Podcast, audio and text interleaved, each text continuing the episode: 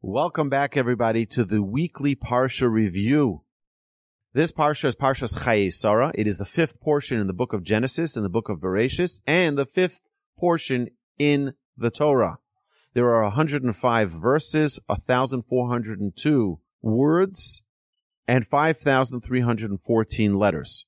The reason we mention this is as we've seen, we've given examples in almost every single Torah portion. There is not a single verse, not a single letter, not a single word that is extra. It's there. It's there for a reason. And if it's a big letter, there's a reason. And if there's a little letter, small letter, like we have in this week's Parsha, the small chaf, we'll see what that means. By Livkosa, when Abraham mourns and cries for the passing of Sarah, it has a small chaf, smaller than the rest of the word. There's a reason for it. There are no mitzvahs in this week's Torah portion, not performative and not prohibitions. The Parsha begins with Sarah's death. Sarah, Abraham's wife, our matriarch, she passes away at 127 years old. Upon hearing about the Akedah, the angel comes to her and tells her, you know what just happened? Abraham, your husband slaughtered your son Isaac. And she's like, what? No way. And she dies. Now, very interestingly, the Torah tells us that she was 100 years old and 20 years old and seven years old. And of course, the question is, why does it need to say that in such a duplicitous way? We just mentioned that there's not an extra word in the Torah. So what is the Torah telling us here that we need to pay attention to?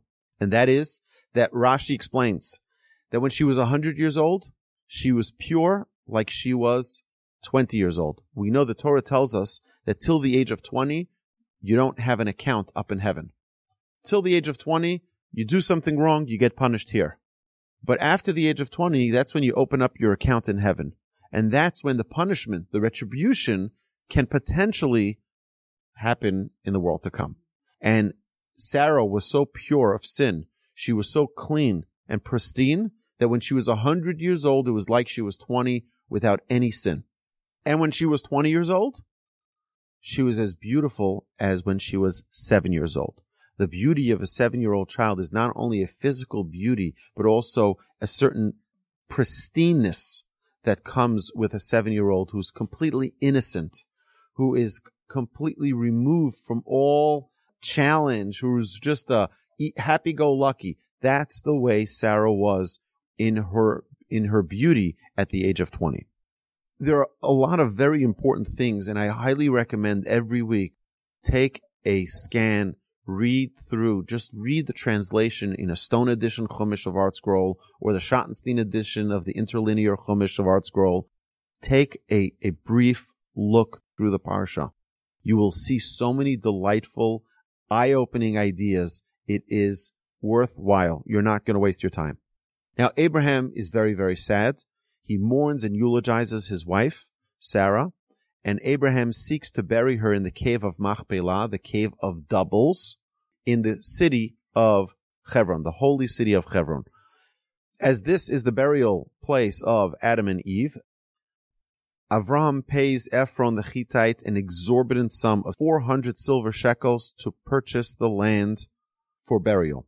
The place is where our patriarchs Adam, Abraham, Isaac, Jacob, and Esav's head are buried, including our matriarchs Chava, Eve, Sarah, Rivka, and Leah. Rachel's not there. Rachel is buried in Rachel's tomb, which is on the way to Hebron.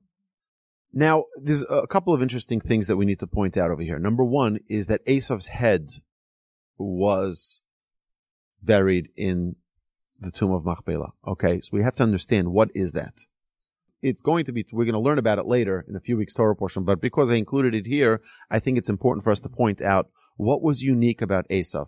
Esav, and we've mentioned this many times in our Musser podcast about the idea of our mind, our intellect, and our heart, which is the source of our actions.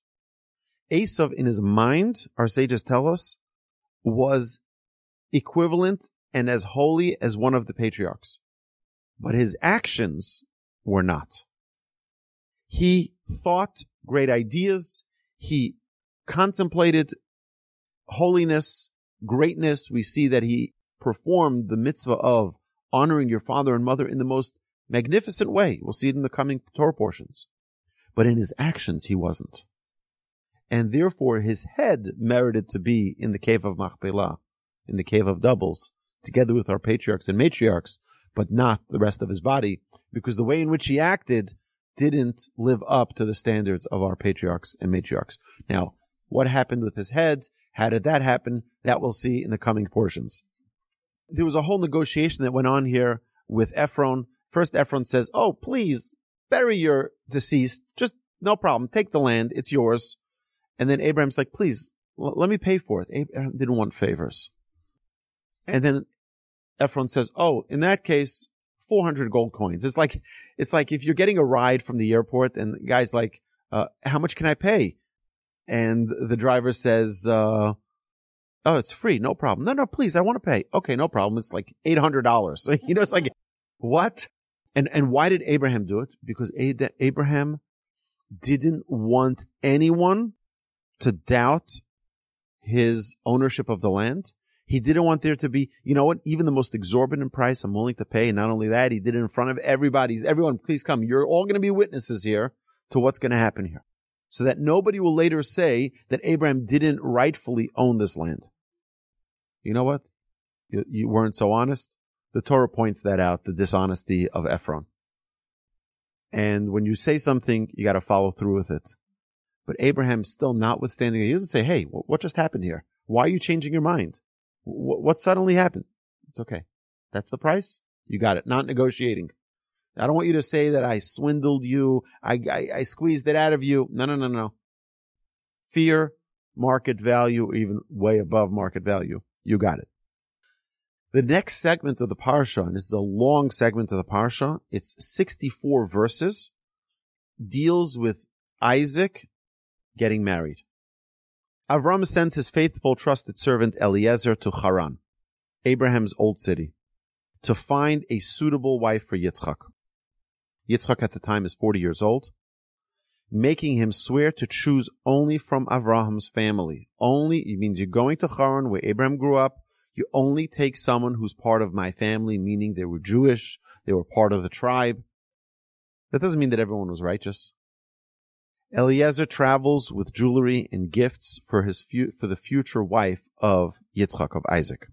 At Aram Naharaim, he prays, and he says, "Hashem, please give me a sign that will identify the suitable girl for Isaac." The sign that Hashem tells him is going to be that when you ask a girl for water from the well, she will give you water and she will give water for your camels.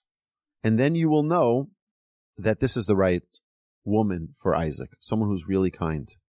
Providentially, Rivka, who was born in the end of last week's parsha, if you remember, she appears. Eliezer asks her for water, and Rivka gives him and his ten camels, that's about 140 gallons of water. The camels drink a lot. And she invites him to her father's home, Besuel's home. This extreme kindness marks her as the right wife for Yitzchak and a suitable mother for the Jewish people. When Eliezer asks for her hand in marriage on behalf of Rivka's great uncle Abraham, Rivka says, I do. Yes. And then the negotiations begin between Lavan, which is her brother, and Besuel, her father. Besuel tries to poison Eliezer, because he sees that he comes with 10 camels. They're loaded with riches. They're loaded with gold and silver and jewelry. And he just wants Eliezer dead so he can steal all of this, all of his possessions. And an angel switches their plates, the Midrash tells us, and Besuel dies from his own doing.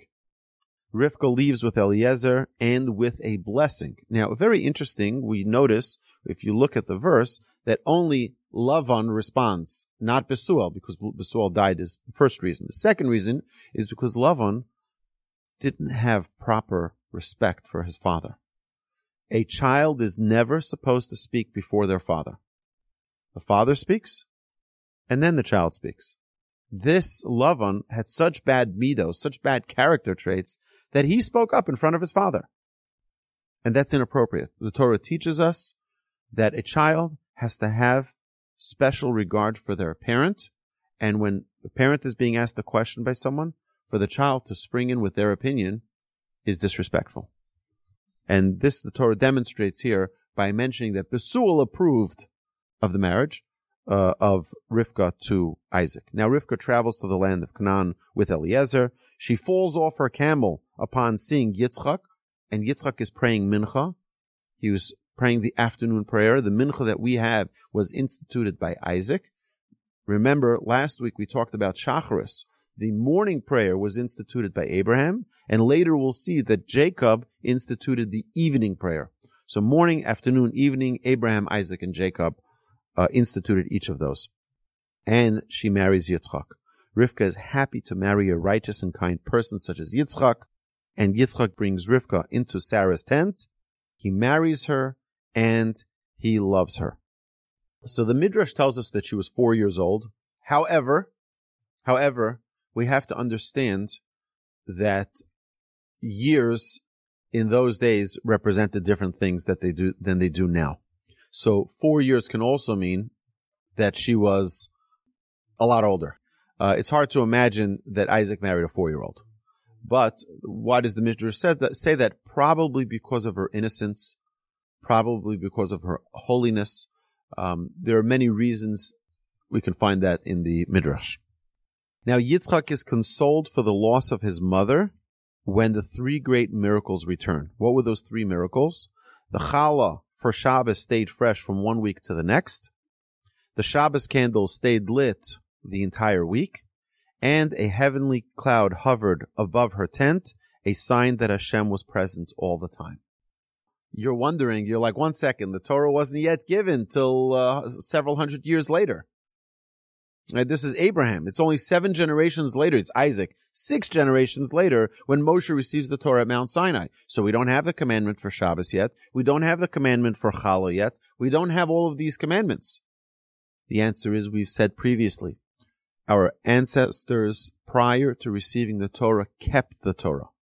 We gave an example of that last week when Abraham had guests. We know we can't serve meat and then milk. We can serve milk and then meat.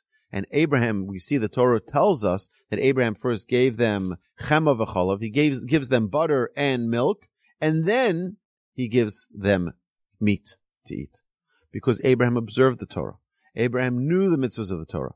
The obvious question that we asked previously is, if Abraham knew the Torah, why didn't he circumcise himself till he was commanded to do so? If he knew it, he should have observed it.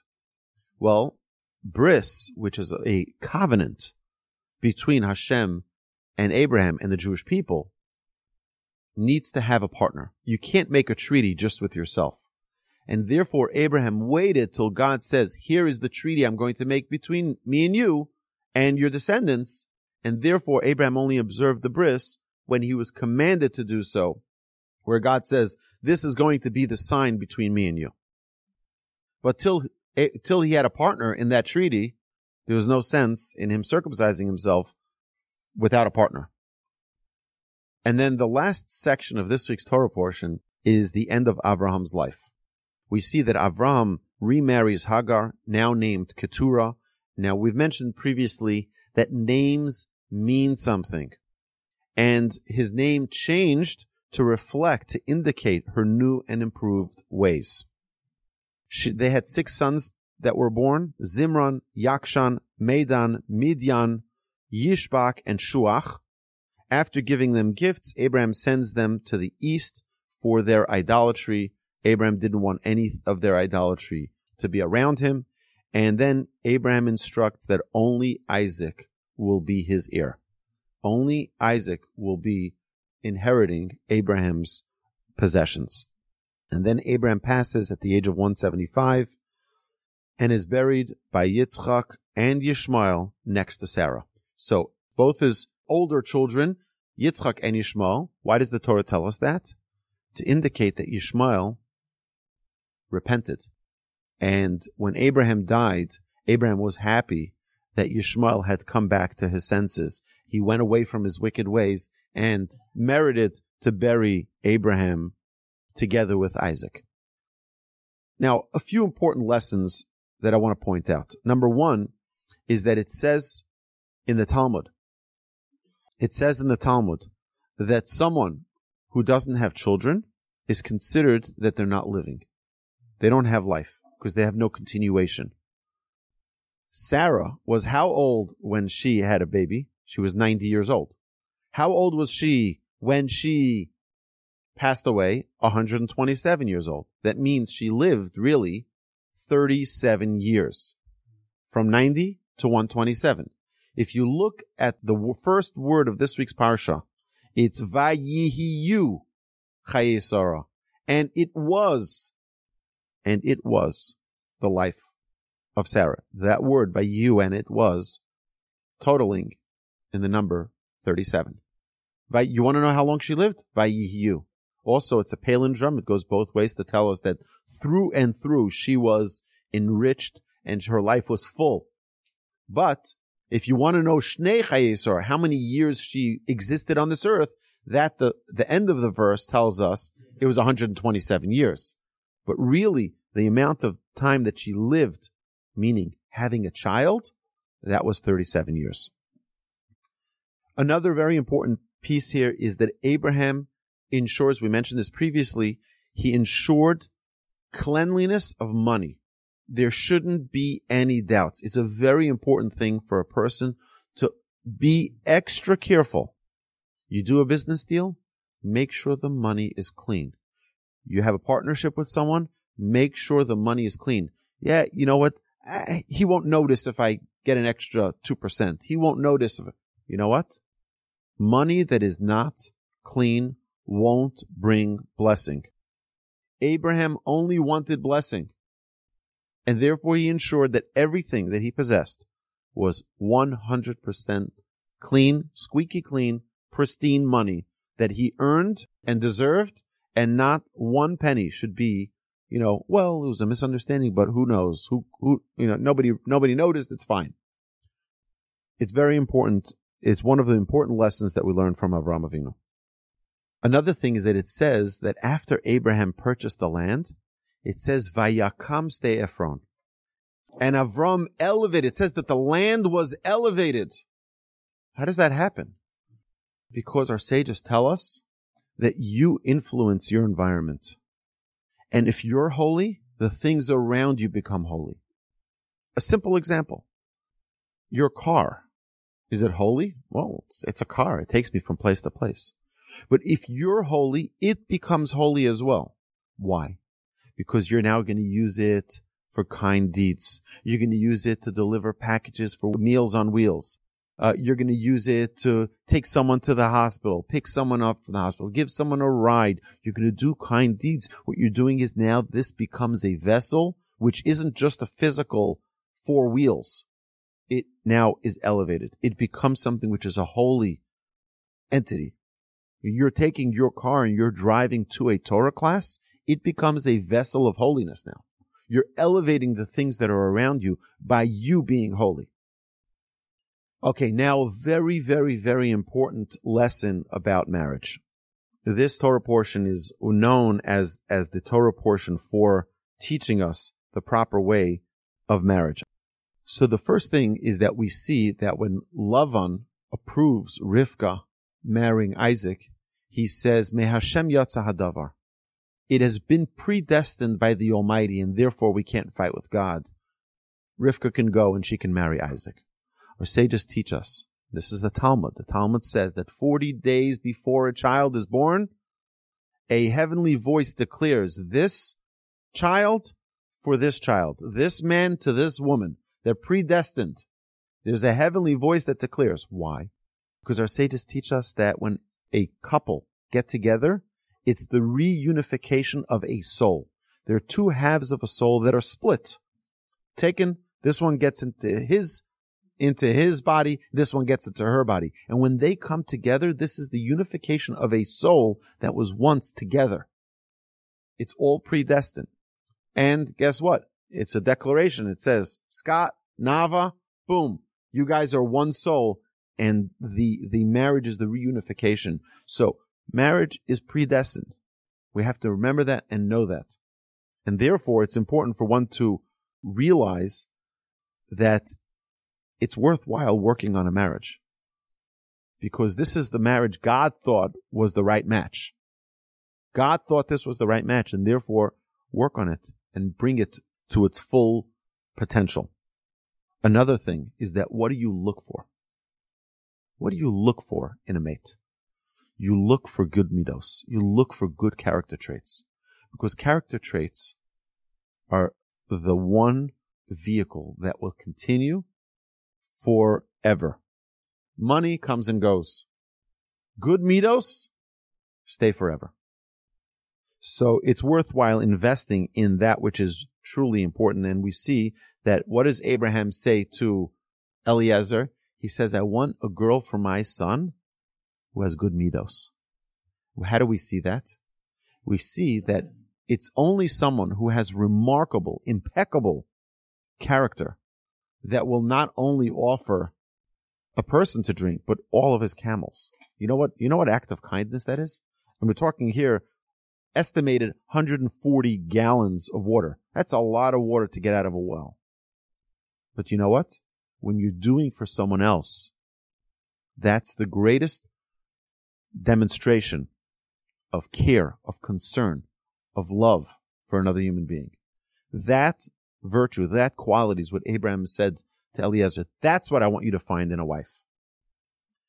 Now, it's very interesting that it says that Isaac marries her, and then it says he loves her. What's going on here? Don't you fall in love and then get married? Our sages tell us, no, you can't love someone that you don't give to. Marriage is built on giving, on giving, on giving. The more you give, the more you will love. And what we see here is that it's almost a race for who can give first because Isaac sends camel loads of, of jewelry for what? To start the giving. All of marriage is about becoming a giver, a godlike entity. God is a constant giver. Did anyone here get a bill for the oxygen that you breathed this morning? No. We got it for free. Why? Because God is a giver. Did anybody here get a bill for their legs? Anybody get a bill for the legs? No. You just walked. You just got up in the morning and you were able to walk. You know that you have to pay 50 cents to look at those binoculars, to look at New York City, or to look at a distant. Did anyone here pay for their eyes? For the vision? No. Why? Because Hashem is a giver. Marriage is a microcosm of our desire to be godlike and we're a giver and giver and giver and non-stop because the more you give, the more you love. If you ask parents who have children who are special needs or a child who has special needs, you ask them, which child do you love the most? Every time they'll tell you the one with the special needs. You know why? Because they give the most to that child. The more you give to someone, the more you love that someone. It doesn't mean that they love the other children less, but there's a special relationship with someone that you give to that much. The more you give, the more you love. And that's what we see here with Isaac. We see this with Rebecca. We see that their relationship was built on giving. It's not about what I get. It's about what I can give. Another thing that's very important for us to notice in this week's Parsha is that Rivka, although she grew up in a compromised household of Besuel and Lavan, who were no good nicks, she maintained her holiness. She maintained her pur- purity and did not get influenced by their bad ways. And this is something that we talked about many, many times about the importance of preserving a holy environment. Make sure that your environment is one that is wholesome. Make sure that your environment, because we are influenced by our environment. It's a unique specialty that Rivka did not. And that's why it's pointed out that she maintained her holiness. She maintained her, her beauty, her, her inner beauty, even though there was corruption all around her. We learn about burial of the dead, eulogizing and funeral practices from Abraham. Abraham teaches us the love, the passion, the, the incredible relationship that he had with Sarah, that he was so sad. But we mentioned previously that there's a small cuff, a small cuff, when it talks about Livkosa, that he cried for Sarah. Because our sages are telling us, and this is the, the hint in the Torah, why is it small? That externally, he only showed a little bit of his mourning. The majority of it was done in private. He didn't need everybody to see his mourning. He didn't need everybody to see how sad he was. He showed only a little bit externally, and the rest was internally. There's something to having an internal life. Not everything needs to be on Instagram. Not everything needs to be on Facebook. Not everything needs to be out there.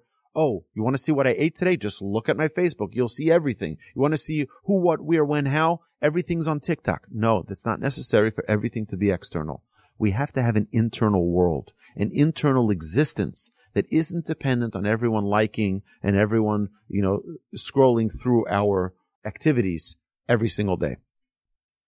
Another very important final note on this week's Parsha is that Eliezer says that he arrived at his destination to find Rivka that day. Now, it was a 17 day travel from where he was with Abraham to get to Haran. It was very far. How did it take him? Our sages tell us three hours. Our sages tell us that Yeshuas Hashem keheref ein, the, the redemption will come also in such a speedy fashion that it's inconceivable. How did that happen so quickly? We many times expect things to happen on our timeline. It doesn't happen on our timeline. It happens on God's timeline. God works on a different clock than we do. And if God decides that now is the time, it's instantaneous that things happen. It's one of the things we talk about in our Tuesday night class about bitachon, having trust in Hashem. We expect things to work on our calendar, on our schedule, but that's not the way it works. It works on God's schedule, on God's calendar. And when God decides that it's the right time for something to happen, boom, that's exactly when it will happen. So my blessing to all of us is that we take the lessons from this week's parsha and we internalize them. We make them part of our consciousness. We make them part of our daily living and hopefully internalize these messages so that there's something that we can give over as an inheritance to our children. It's something that we can give over to future generations to have the same relationship with Hashem, if not stronger and more alive than ever before. Shabbat Shalom.